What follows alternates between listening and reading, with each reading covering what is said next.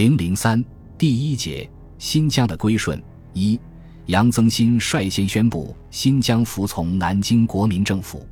新疆是国民革命军平定京津以后第一个通电南京国民政府表示归顺的省份，而做出这一选择的关键人物是时任该省督军兼省长的杨增新。杨增新，字鼎臣，一八六四年三月六日出生于云南蒙自县一个官宦之家。一八八九年中进士，以知县用迁派往甘肃任职。一九零七年被新疆巡抚连魁调入新疆，先任阿克苏兵备道道尹，后升任镇敌道兼提法使。辛亥革命后，由北京袁世凯政府任命为新疆都督兼民政长。自此以后，不管杨增新的官衔名称怎么变化，他始终是新疆的最高军政长官。前后主政十七年，杨增新这时选择归顺南京国民政府，既有历史原因，也有现实的需要。所谓历史原因，就是他认同新疆是中国领土的一部分，历来重视维护国家领土完整，不允许任何外来势力侵犯中国主权。辛亥革命后，哲布尊丹巴活佛在沙皇俄国的煽动下，与库伦宣布外蒙独立。并派兵攻占科布多，威胁阿尔泰特别区。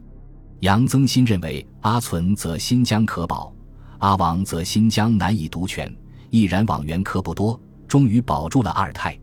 俄国十月革命后，数万被苏俄红军击溃的白俄军及其随军难民窜入新疆伊犁、塔城、喀什等地。杨增新严守中立政策，运用外交智慧，迫使白俄败兵就范。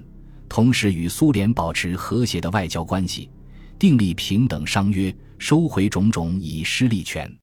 对于国内中央政府，杨增新始终抱定认庙不认神的态度。袁世凯称帝时，他表示新疆以拥戴中央为天职。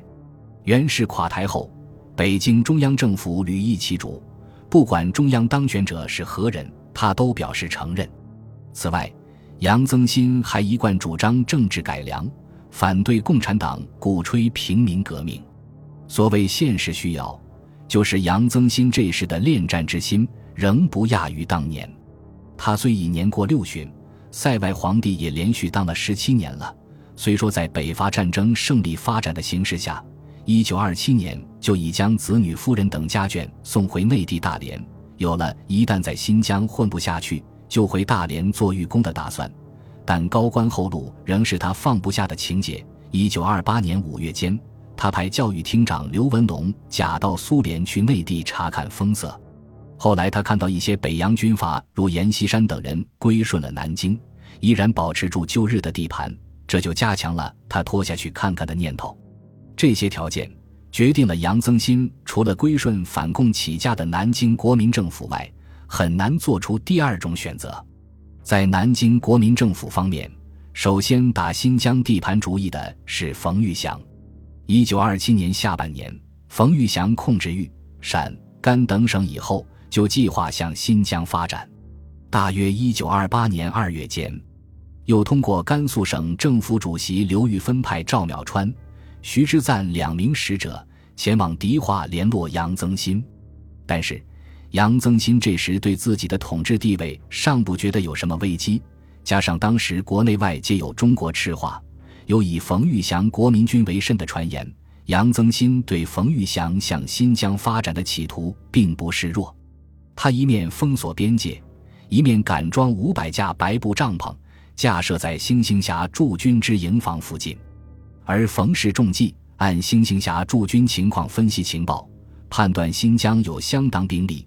更加以长途戈壁，大军行动不易，乃根本打消向新疆发展的计划。冯玉祥派往新疆的使者也一进入星星峡，便被杨增新软禁起来，秘密解禁省城。冯玉祥如此直接谋求进入新疆的计划受挫后，又转而采取通过南京国民政府达其控制新疆的目的。六月五日，大规模的北伐战事刚刚告一段落。他便迫不及待地在河南开封电陈中央三事，其中之一就是希望新疆问题早日解决。这个成文的具体内容虽不得而知，但冯玉祥驻军西北，不难想象，新疆问题一旦提上议事日程，执行任务的，在他看来，舍我其谁？然而，事态的发展却出人意料，不等南京国民政府拿出解决方案，杨增新就保持认庙不认神的老原则，公开表态服从国民政府了。六月十六日，他致电南京。首先解释，南京国民政府成立后，新疆没有望风响应，是因该省不仅民族复杂，苟意见稍有不同，则国防因之动摇，而且地处边陲，与外蒙、苏联、阿富汗等国接壤，措置稍有不当，则外邦乘虚而入，后患何堪设想？后经十余次会议的讨论和研究，其称新疆地处极边，民气一静而不移动。仍以维持现状、保境安民、巩固国防为第一妥当办法。四国民政府革命成功，新疆当然一致服从等语。中论千统，曾心未变独议。最后，他表示，现国民革命已经成功，新疆各界当今开会议决服从国民政府，奉行三民主义，并改组新疆省政府，一律悬青天白日旗帜。以后新疆一切善后事宜。均秉承国民政府办理，以归统一。二十日，杨增新又派教育厅长刘文龙亲往南京陈述一切。刘在成文中，除介绍新疆地理环境、政区划分、民族构成等一般情况外，着重强调了杨增新主新期间的内政、外交政绩，并最后挑明：民国改元，内省纷扰，无遂无知。杨主席主治新省至今约十有七年。以保境安民为直至，苦心维持，领土尚未丧失，各族并亲安居，似乎在上可以对国家，在下可以对人民，并已成名，向国府诸公，当为谅解也。显然，杨增新此举的目的，也是为了争取南京政府对他的信任，继续维持他在新疆的地位。二十七日，为进一步表明自己归顺的诚意，同时也借此造成人事安排上的继承事实。杨增新再次致电南京国民政府，表示新疆省政府已于六月二十日组织成立，以曾新、金树人、徐谦、刘文龙、严玉善、张正地、樊耀南、涂文佩、李荣为委员，并由曾新充任主席，金树人兼任民政厅长，徐谦兼任财政厅长，刘文龙兼任教育厅长，严玉善兼任建设厅长，张正地兼任司法厅长。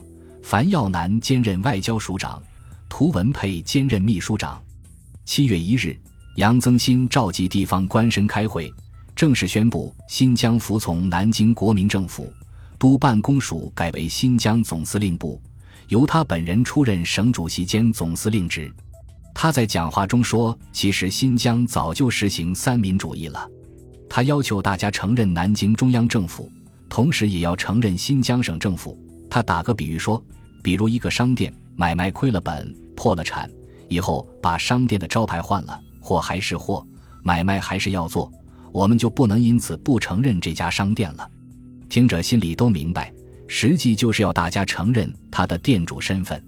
次日，杨增新成名南京中央政府，新疆地方行政已将就有八道改为八个行政区，分设五十五县、十一分县，县知事改称县长。十日。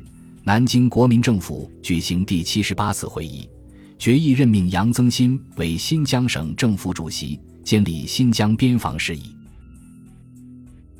本集播放完毕，感谢您的收听，喜欢请订阅加关注，主页有更多精彩内容。